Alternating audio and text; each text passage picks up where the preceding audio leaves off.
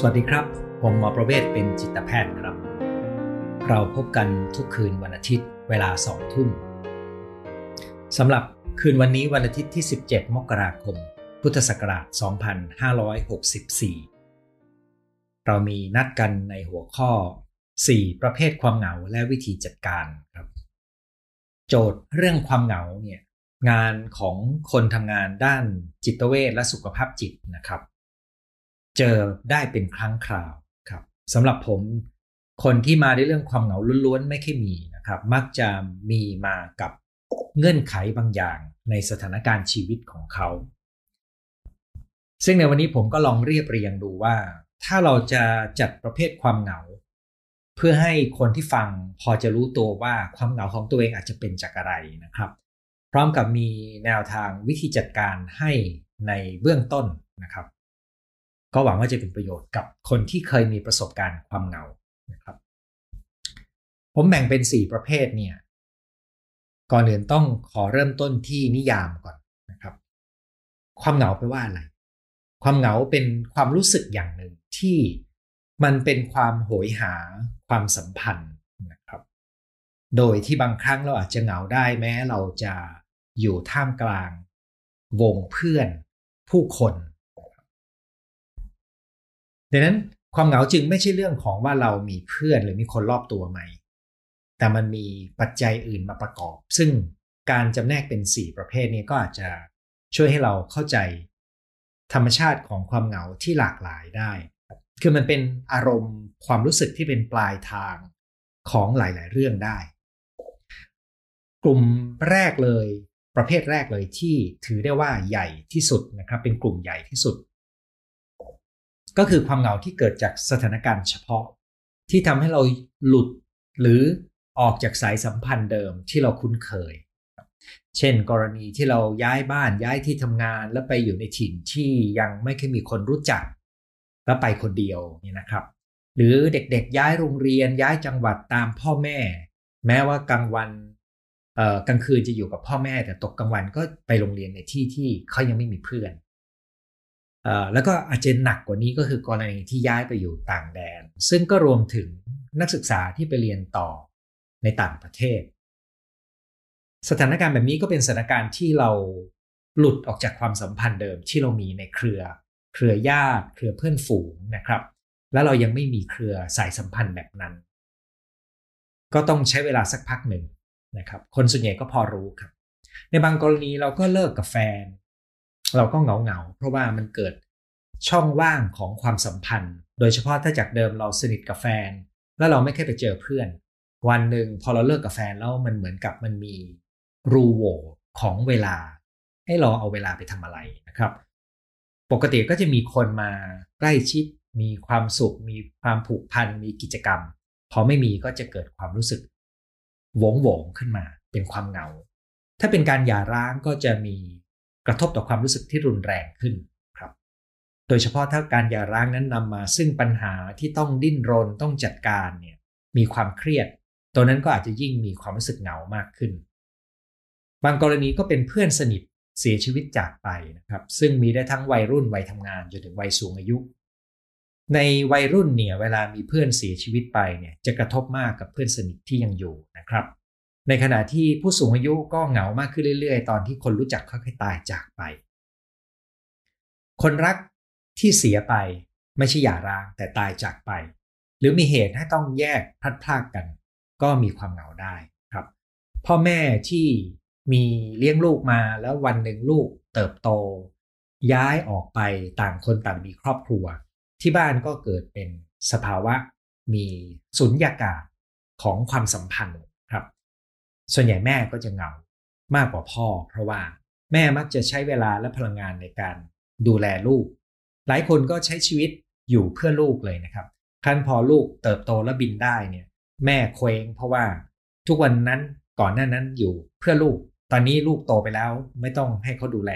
เขาไม่รู้จะมีชีวิตอยู่ไปเพื่ออะไร จุดหมายชีวิตขาดหายไปครับนั้นความเหงาจากสถานการณ์เฉพาะเนี่ยมันมีได้หลากหลายมาก แล้วเวลาที่คนเหล่านี้มาพบกับ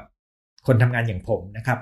เราก็ไม่ได้ไปจัดการที่ตัวอารมณ์ ความรู้สึก แต่เราพยายามจะเข้าใจบริบทหรือเหตุการณ์ แล้วก็ต้องทำให้ชีวิตมันกลับเข้าที่เข้าทางครับ ซึ่งก็มีหลักง่ายๆอยู่ด้วยกัน 5 ข้อนะครับ อันนี้คือกรณีสถานการณ์เฉพาะนะครับหนึ่งก็คือต้อง ต้องระวังนะครับว่าเวลาที่เราเหงาเนี่ยการจัดการอารมณ์เหงาของเราอาจจะนำไปสู่ปัญหานะครับ เช่น บางคนก็ไปดื่มแอลกอฮอล์นะครับ เพื่อกลบอารมณ์ บางคนก็กระโจนไปในความสัมพันธ์ เพราะว่าเขาอยู่ในสภาวะเปราะบางเขาต้องการความสัมพันธ์มาชดเชย บางคนเลิกกับแฟนคนหนึ่งก็รีบกระโดดไปมีแฟนคนใหม่ ตรงนี้ก็กลายเป็นไปได้ความสัมพันธ์ที่ไม่เหมาะสม ไปเลือกคนผิดมา นั้นตัวนี้เราต้องระวังว่า ระหว่างที่เรารู้สึกเหงาเนี่ยถ้าเราตระหนักว่ามันเป็นสถานการณ์เฉพาะ เราก็ต้องจัดระบบทำในข้อที่เหลือนะครับ แต่ข้อแรกที่ต้องระวังไว้ก่อนก็คือ ระวังการจัดการความรู้สึกด้วยวิธีผิดๆเพราะนั้นมันจะนำไปสู่การสร้างปัญหาเพิ่มเติมมากขึ้น ข้อ2ครับข้อ2ก็คือไม่ว่าชีวิตเราจะเป็นยังไงครับ เราต้องเริ่มต้นจากการจัดระบบชีวิตให้เข้าที่ ซึ่งระบบชีวิตในที่นี้ก็คือ แต่ละวันเรามีโครงสร้างการใช้เวลาครับ มีการกินนอนออกกำลังกาย และกิจกรรมความสุขผ่อนคลาย รวมถึงกิจกรรมทางสังคม ซึ่งเดี๋ยวจะพูดไปในข้อที่3นะครับแต่ในข้อ 2 ก็คือในระดับบุคคลเนี่ยเราไม่ว่าชีวิตเราจะเป็นยังไง เราต้องจัดระบบชีวิตให้เป็นพื้นฐานของตัวเราไว้ครับ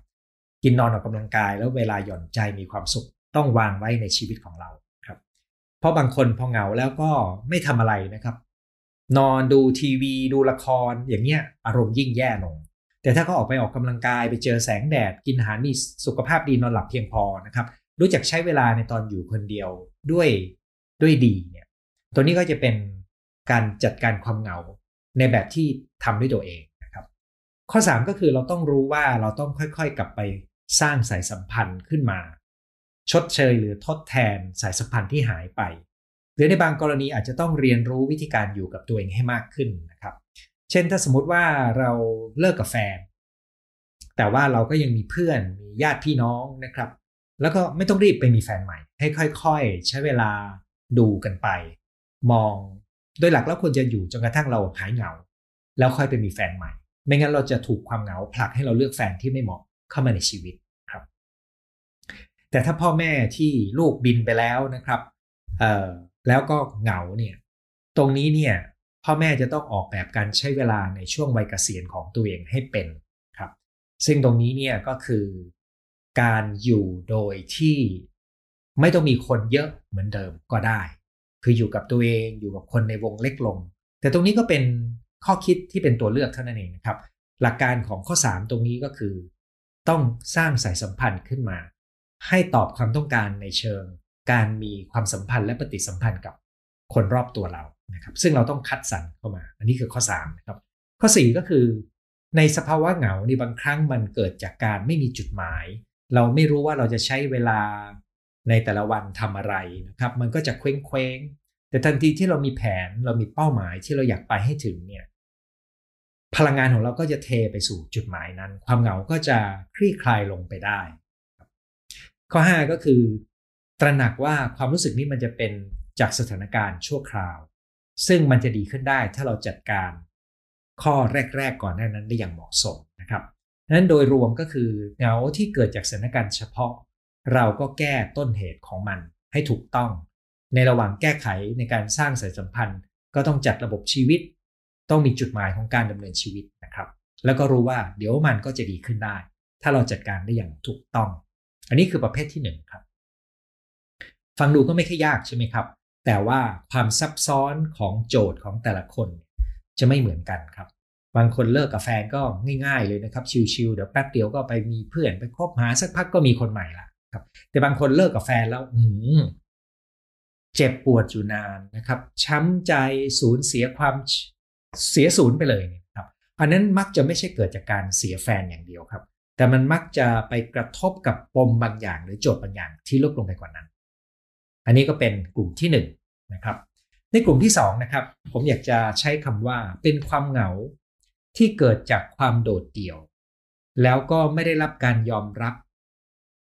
ไม่ได้รู้สึกว่าเขาเป็นส่วนหนึ่งของกลุ่มของทีมของสังคมที่เขาอยู่ในที่นั่น ซึ่งตรงนี้เนี่ยแตกต่างจากกลุ่มแรกดังนี้นะครับ จะแบ่งเป็น 2 กลุ่มย่อย กลุ่มย่อยที่ 1 คือเขาขาดทักษะทางสังคม ในการที่จะไปผูกมิตรสร้างเครือข่ายมีเพื่อนครับ โดยกลุ่มนี้มักจะมีเพื้นอารมณ์วิตกกังวล แล้วก็ขาดทักษะทางสังคม บางคนก็มีความกลัวสถานการณ์ทางสังคมทำให้ไม่มีเพื่อนครับ ไม่มีเพื่อนก็ยังรู้สึกว่าไม่เป็นส่วนหนึ่งครับแล้วก็ก็จะเหงาในแบบของเขา กลุ่มย่อยที่ 2 ที่เป็นความเหงาจากการโดดเดี่ยวไม่ได้รับการยอมรับเนี่ย จะเป็นกลุ่มย่อยที่มีลักษณะเฉพาะบางอย่างที่สังคมปฏิเสธหรือรังเกียจนะครับ เช่นสมัยหนึ่งตอนเออเชื้อไวรัส HIV ระบาดใหม่ๆ ผู้ติดเชื้อ HIV ก็ถูกรังเกียจ มันก็เป็นการถูกกันออกมา หลุดออกจากสังคมนะครับ อยู่บางที่ถูกไล่ด้วยนะครับ ไม่ให้อยู่เนี่ยนั้นตัวนี้ก็เกิดเป็นเหมือนถูกปฏิเสธ คนรอบข้างปฏิเสธเขา อันนี้ก็เป็นความเหงาโดดเดี่ยวครับ เด็กที่มีความต้องการพิเศษ เด็กพิเศษหลากหลายเวลาเข้าโรงเรียน อาจจะถูกเพื่อนมองเป็นตัวประหลาด ซึ่งก็ทำให้เขาหลุดออกจากวงเพื่อนนะครับ ไม่ได้รับการยอมรับเป็นส่วนหนึ่ง ก็มีความรู้สึกเหงาและโดดเดี่ยวได้ครับหรือคนที่มีเพศสภาพแตกต่างจากคนอื่นนะครับ เช่นเด็กนักเรียนที่ค้นพบว่าตัวเองไม่เป็นเด็กผู้ชายที่ไม่ได้อยากเป็นเด็กผู้ชายนะครับหรือมาพบว่าตัวเองเป็นเกย์เป็น เอ่อเป็นเกย์แล้วก็มันเป็นการไม่อยากยอมรับตัวเอง และขณะเดียวกันก็ไม่กล้าเปิดเผย เพราะกลัวคนอื่นจะไม่ยอมรับเขา ตัวนี้ก็จะกลายเป็นสภาวะที่เขารู้สึกว่าเขาไม่ได้เป็นส่วนหนึ่งของกลุ่มคนหรือสังคม ในยุคสมัยที่การยอมรับเรื่องของเกย์มีต่ำคนที่เป็นเกย์ก็ต้องปิดบังครับแต่ปัจจุบันการยอมรับเรื่องนี้มีมากขึ้น การเปิดเผยตัว การมีวงเพื่อนก็ทำได้ดีขึ้น แต่ว่ากระแสสังคมส่วนใหญ่ก็ยังอาจจะไม่ได้ให้การยอมรับกันทั่วถึงนะครับนั้นคนที่มีลักษณะพิเศษบางอย่าง ที่ไม่เหมือนกับกระแสหลัก ก็มักจะถูกการบังกันการเข้าถึงความมีส่วนร่วมครับซึ่งตัวนี้ก็เป็นความเหงาที่เกิดจากปัจจัยทางสังคม ในบางพื้นที่เชื้อชาติ สีผิวศาสนาก็อาจจะถูกกีดกัน นะครับดังนั้นถ้าเรามองความเหงาที่เกิดจากความโดดเดี่ยว ไม่ได้รับการยอมรับและไม่ได้เป็นส่วนหนึ่งเนี่ยมันก็มีส่วนที่เกิดจากการขัดทักษะในการเข้ากลุ่ม กับส่วนที่ถูกกลุ่มถูกกันออกมาครับสองกลุ่มนี้เนี่ยนะครับมักจะมีแนวโน้มที่จะเป็นเรื้อรัง แล้วก็ส่งผลเสียต่อความเชื่อมั่น สร้างความรู้สึกโดดเดี่ยว มีความเครียดเรื้อรังนะครับ เพราะว่า โดยมนุษย์เนี่ยความต้องการการอยู่รวมกลุ่มเป็นความต้องการขั้นพื้นฐาน พอไม่ได้รับการยอมรับก็จะมีความเครียดเรื้อรังได้ครับ ถ้าดูแลไม่ดีก็จะเจ็บป่วย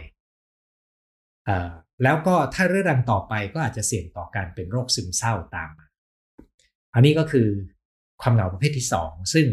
ถ้าพูดถึงวิธีจัดการเนี่ยเราก็ต้องแก้ที่ต้นเหตุของมันนะครับแบ่งเป็น2 2กรณีก็คือกรณีของคนที่ขาดทักษะทางสังคม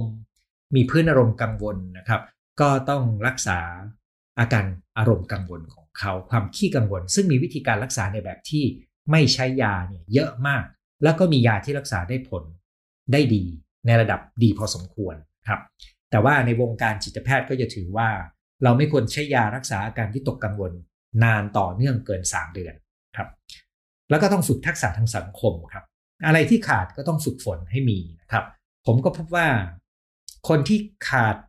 ทักษะทางสังคมมาก ๆ และมีความกังวลสูงๆเนี่ยโดยส่วนใหญ่ก็ยังต้องใช้ยาช่วยนะครับ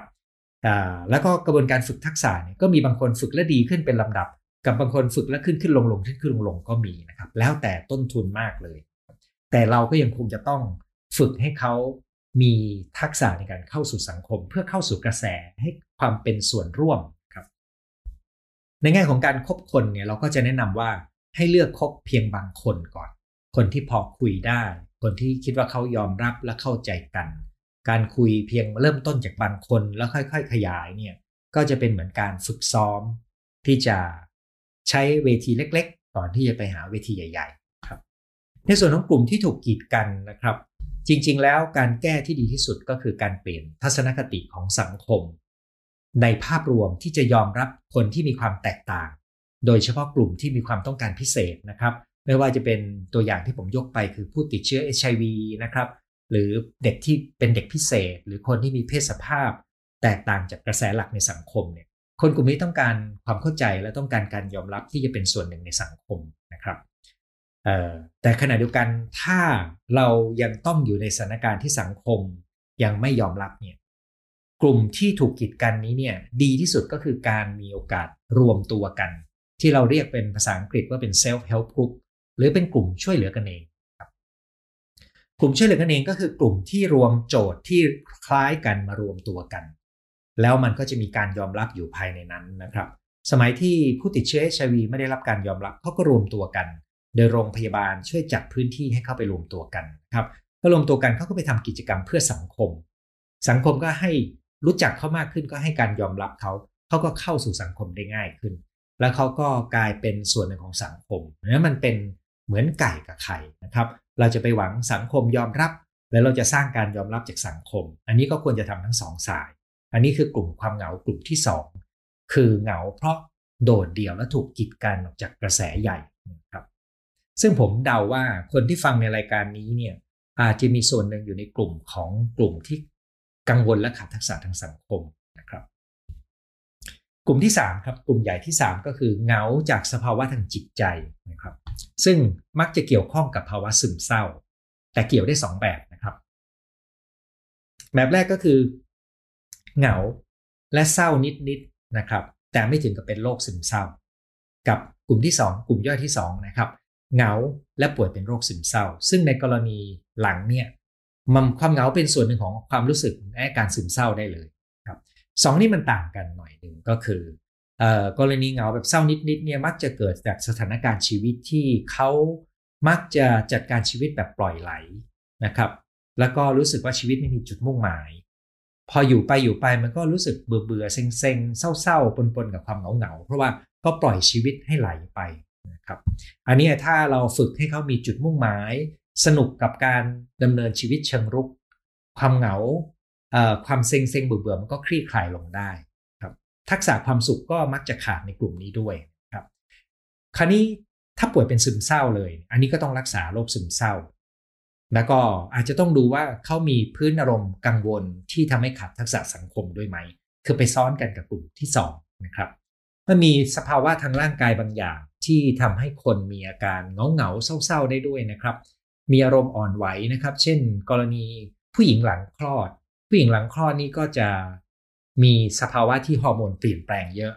แล้วก็อยู่ในสภาวะที่อารมณ์เปราะบางนะครับ ถ้าญาติพี่น้องสามีไม่ได้ให้การดูแลช่วยเหลืออย่างเข้าใจเนี่ย บางคนก็จะเสี่ยงกับการเป็นโรคซึมเศร้า เป็นภาวะซึมเศร้าหลังคลอด หรือบางครั้งก็มีความไวอ่อนไหวทางความรู้สึก รวมถึงความเหงาได้ด้วย ซึ่งกรณีหลังนี่มันจะปนปนกันระหว่างระบบร่างกายฮอร์โมนนะครับ การเหนื่อยล้าจากการดูแลลูกที่ยังเล็กอยู่นะครับ ความเครียด แล้วก็เรื่องของการรู้สึกว่าเขาอุ่นใจที่มีคนช่วยเหลือมีคนเข้าใจไหมครับ ตัวนี้ก็จะกลายเป็นตัวกำหนดว่าหลังคลอดนั้น จะเสี่ยงกับซึมเศร้า แล้วก็เกิดความอ่อนไหวแล้วก็เหงาไปด้วยไหมครับเอ่ออย่างที่ผมเรียนนะครับ สภาวะเหงาและเศร้านี่มันปนปนกันนะครับ แล้วบางครั้งเหงาก็ไม่ได้เป็นโรคซึมเศร้า แต่ว่าขณะเดียวกันโรคซึมเศร้าก็ไม่ได้มีทุกคนที่เหงา แต่ว่าเจอค่อนข้างบ่อยนะครับ เพราะมันจะมีความรู้สึกหลุดออกมาอยู่เหมือนกัน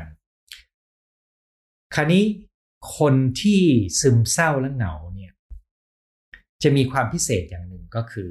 หลายครั้งคนจะเข้าไปช่วยเหลือ แต่เขาไม่เคยต้องการให้การรับการช่วยเหลือครับ ซึ่งตรงนี้เนี่ยจะแตกต่างจากกรณีของคนที่ถูกกีดกันทางสังคม ถ้ามีใครยื่นมือไปเนี่ยเขาต้องการมาก หรือคนที่ขาดทักษะทางสังคมเนี่ยที่คนมียื่นมือไปเขาโอเคมากเลยครับแต่กลุ่มนี้บางทีคนยื่นมือไปแล้วเขาเขาปฏิเสธการช่วยเหลือ แนวทางการช่วยเหลือของกลุ่มคนกลุ่มที่ 3 นี้ก็ต้องจัดการที่ต้นเหตุของสภาวะทางจิตใจ ซึ่งแล้วแต่กรณีนะครับ ไม่ว่าจะเป็นการป่วยเป็นซึมเศร้าก็ต้องรักษาโรคซึมเศร้า แต่ว่าถ้าเป็นกลุ่มประเภทเศร้าๆเบื่อเบื่อเซ็งเซ็งกับชีวิตนะครับ แล้วก็เหงาเหงานะครับ พวกนี้มักจะ อย่างที่ผมเรียนครับเขาจะมีแนวโน้มจะปล่อยชีวิตให้มันไหลไปดังนั้นวิธีแก้ดีที่สุดก็คือต้องฝึกนิสัยในการคิดเชิงรุก แล้วก็ฝึกสร้างจุดมุ่งหมายของชีวิตขึ้นมาครับ เพิ่มทักษะการมีความสุข บางรายก็อาจจะต้องเพิ่มทักษะทางสังคมด้วยนะครับพูดง่ายๆ ต้องดูเป็นรายๆไป และดูว่าขาดอะไร ถ้าได้ฝึกสิ่งเหล่านี้แล้วแล้วเปลี่ยนวิธีจัดการชีวิตใหม่ ความเหงาของสภาวะประเภทเงาเงาเซ็งเซ็งเบื่อเบื่อเศร้าๆอย่างละนิดอย่างละหน่อยเนี่ยก็ดีขึ้นได้จาก แต่มันต้องเปลี่ยนนิสัยการดำเนินชีวิตไป นี่คือกลุ่มที่3ครับและกลุ่มสุดท้ายครับกลุ่มที่4นะครับกลุ่มที่ 4 นี้เป็นความเหงาที่เกิดจากปมค้างใจครับปมค้างใจที่ทำให้เหงายกตัวอย่างนะครับ เด็กที่ในวัยเด็กเล็กไม่ได้รับความรักจากพ่อแม่ ขาดความใส่ใจ อยู่ในบรรยากาศบรรยากาศที่รู้สึกว่ามันมีแต่ความวุ่นวาย ไม่มีความไม่มีความสงบความรักต่อกันครับ เช่น พ่อแม่ทะเลาะกัน พ่อแม่ไม่มีเวลาดูแลนะครับ ออกแต่เช้ากลับมาดึกปล่อยให้ลูกอยู่เองอส่งไปให้คนอื่นเลี้ยงนะครับ ส่งไปอยู่โรงเรียนประจำเป็นแม่เลี้ยงเดี่ยว หรือไม่ก็หย่าร้างแล้วก็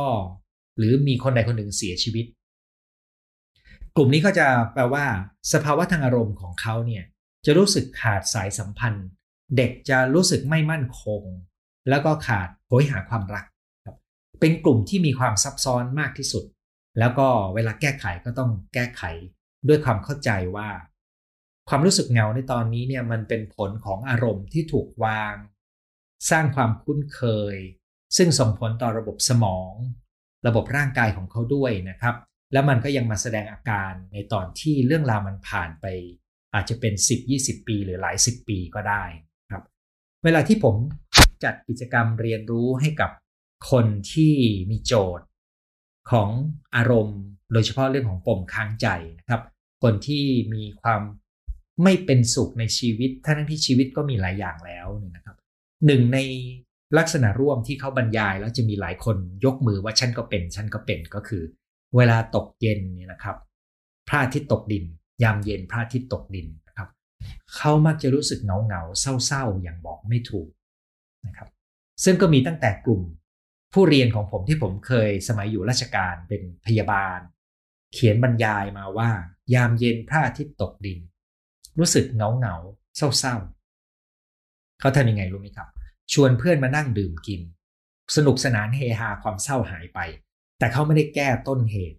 ของความเหงาภายในใจของเขาครับซึ่งตัวนั้นต้องดูว่าเป็นจากอะไร แต่นั่นเป็นวิธีการแก้ด้วยการดื่มเหล้าครับ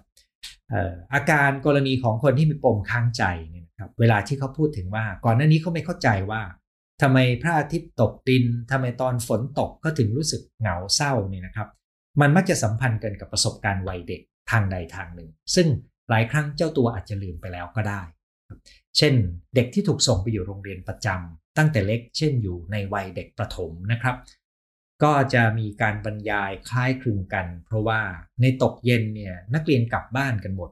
ก็เหลือแต่เด็กที่อยู่โรงเรียนประจำไม่กี่คน ครับคือหมายถึงมันมีหอที่เด็กอยู่ประจำกับนักเรียนที่มาเช้ากลับเย็นนะครับ